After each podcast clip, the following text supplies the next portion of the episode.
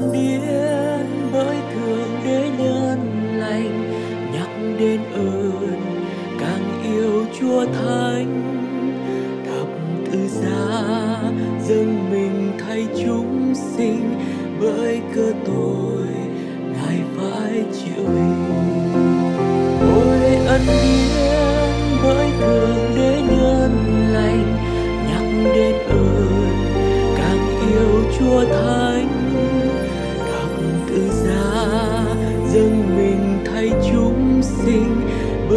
Cơ tội phải chịu hình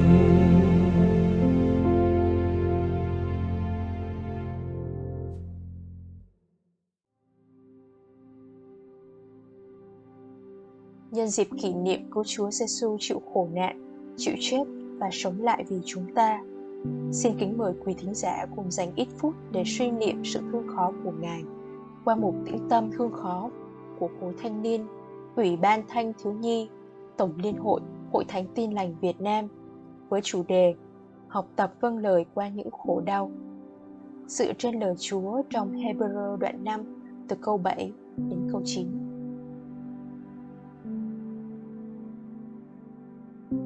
mùa thương khó phục sinh lại về giữa những đau thương mất mát của nhân loại trên toàn cầu do dịch bệnh chiến tranh bất công và đói nghèo đau khổ là một hiện thực không mong đợi của con người.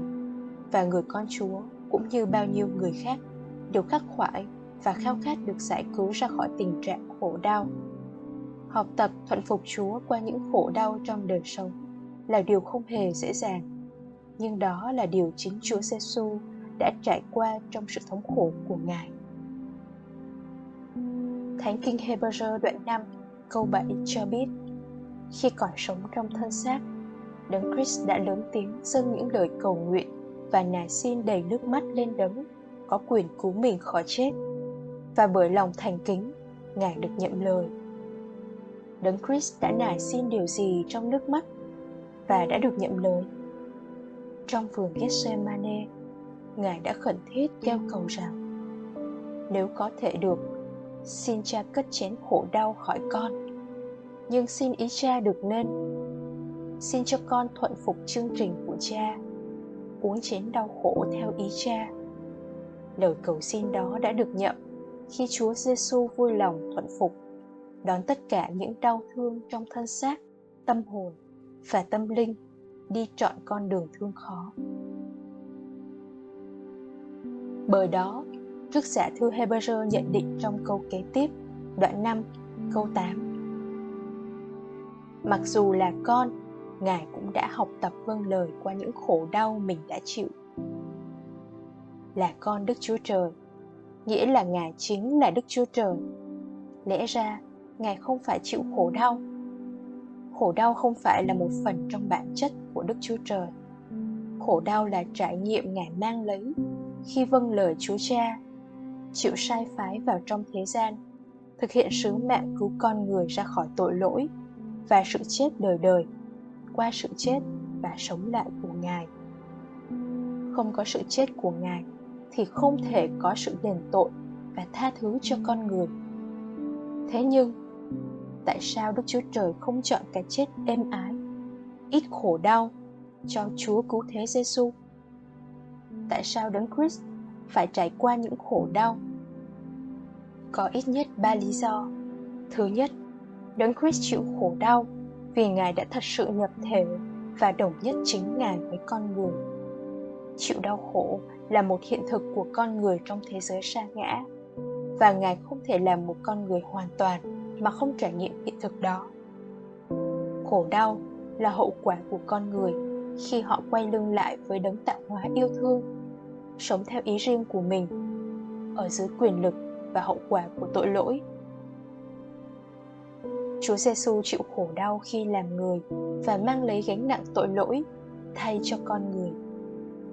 Khổ đau không phải là mục đích, mà là kết quả tất yếu trong sứ mạng làm người của Chúa Giêsu để có thể đồng nhất với con người và giải cứu con người. Vì chúng ta không có thầy tế lễ thượng phẩm, chẳng có thể cảm thương sự yếu đuối chúng ta bèn có một thầy tế lễ bị thử thách trong mọi việc cũng như chúng ta song chẳng phạm tội. Theo Hebrew đoạn 4, câu 15. Thứ hai, Đấng Christ chịu khổ đau vì Ngài gánh chịu hậu quả tột cùng của tội lỗi con người. Đấng tạo hóa toàn năng, đấng tể trị trên cả cõi hoàn vũ, lại đặt mình trong tay tạo vật của Ngài, để cho sự tàn ác nhất của tạo vật tác động lên Ngài. Không có sự gian ác nào của nhân loại mà Chúa không là nạn nhân. Không có nỗi đau tột cùng nào của nhân loại gây ra bởi sự tàn ác của đồng loại mà Chúa không trải qua nhà văn triết gia gốc Do Thái Elie Wiesel đã kể lại trong tác phẩm Đêm rằng khi chứng kiến cảnh hành hình những người vô tội trong trại tập trung của Đức Quốc xã, trong đó có cả những cậu bé, ông đã thốt lên Đức Chúa Trời ở đâu? Và rồi ông trả lời Ngài đang ở đây, Ngài đang bị treo trên giá treo cổ Dù dường như yên lặng Nhưng Đức Chúa Trời đảm bảo rằng Ngài thấu hiểu và vẫn đang hiện diện với tất cả những nạn nhân khổ đau của thế giới tội lỗi này. Vì Ngài đã trải qua nỗi đau đó bởi tay con người và vì con người.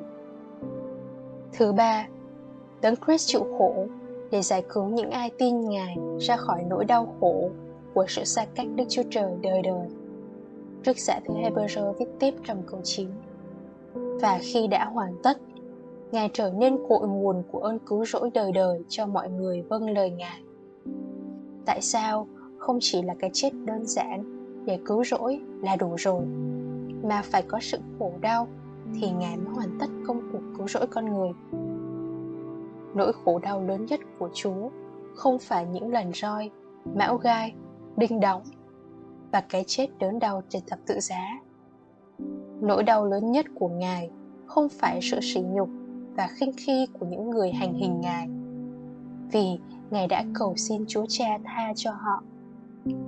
Nỗi đau lớn nhất của ngài là trở nên một tội nhân xa cách đức chúa trời, nguồn sáng và nguồn sống thời khắc đáng sợ nhất đối với ngài là lúc ngài kêu lên Eloi, Eloi, lama sabachthani Đức Chúa Trời của con ơi, sao Ngài lìa bỏ con? Đấng Thánh cũng là con người toàn hảo, phải trải qua nỗi đau tột cùng trong tâm linh khi bị Đức Chúa Trời ngoảnh mặt vì cớ tội lỗi của cả nhân loại chất trên Ngài. Chỉ bằng cách đó, Ngài mới có thể đem những ai tin Ngài trở về làm hòa với Đức Chúa Trời và vui hưởng mối tương giao với Đức Chúa Trời. Sự chịu khổ của Chúa không chỉ đồng cảm, mà còn để đem con người ra khỏi khổ đau, vốn là hậu quả của tội lỗi trong khi kỷ niệm Chúa chịu thương khó và suy ngẫm về nguyên nhân mà Chúa Giêsu đã chịu thống khổ vì chúng ta. Người trẻ cơ đốc được thôi thúc điều gì? Trước hết, giữa những đau thương trong hiện tại, chúng ta được nhắc nhở rằng đau khổ không đến từ Chúa không ở trong chính Chúa, cũng không bị phớt lờ bởi Chúa, mà được Ngài mang lấy để đồng nhất với con người trong sự đau khổ, giải quyết nguyên nhân của đau khổ và giải hòa người tin với đấng ban sự giải cứu con người ra khỏi đau khổ. Suy niệm điều đó, chúng ta được thêm lòng biết ơn và tin cậy Chúa, sống với niềm vui và hy vọng nơi đấng đã giải cứu người tin nhận Ngài ra khỏi khổ đau đời đời. Nếu có lần ta đã từng oán trách, than vãn và lầm tưởng rằng khổ đau mình đang chịu là đến từ Chúa, hoặc rằng Chúa không nhìn thấy, không thấu hiểu sự vật lộn của mình, thì chúng ta hãy đến trước Chúa, khiêm cung ăn năn và thành kính tạ ơn, thờ phượng Ngài. Kế đến chúng ta được kêu gọi để cùng thông công trong sự thương khó với Chúa, tức là đón nhận đau thương trong thế giới này trong tinh thần nhận biết ý nghĩa của khổ đau. Một sư Dietrich Bonhoeffer cũng là một nạn nhân đã bị hành hình trong trại tập trung của Đức Quốc xã, đã viết Đức Chúa Trời đã để cho chính Ngài bị đẩy ra khỏi thế giới, lên thập tự giá. Chỉ bằng cách đó, ngài ở với chúng ta và giúp chúng ta. Chúng ta được kêu gọi để chia sẻ sự khổ đau của chúa trong tay một thế giới không tin kính. Theo Letter and Papers from Prison ấn bản năm 1971 trang 36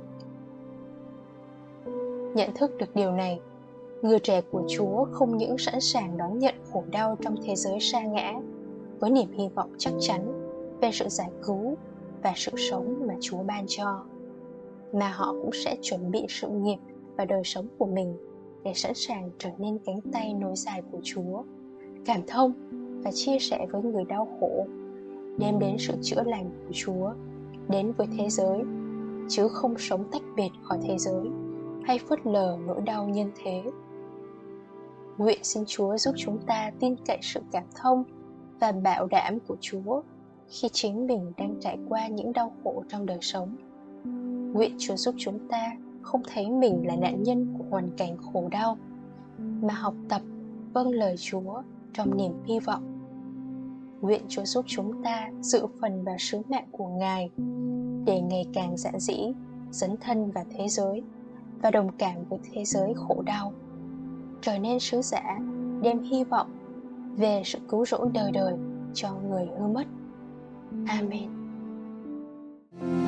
Ôi ân điển bởi thượng đế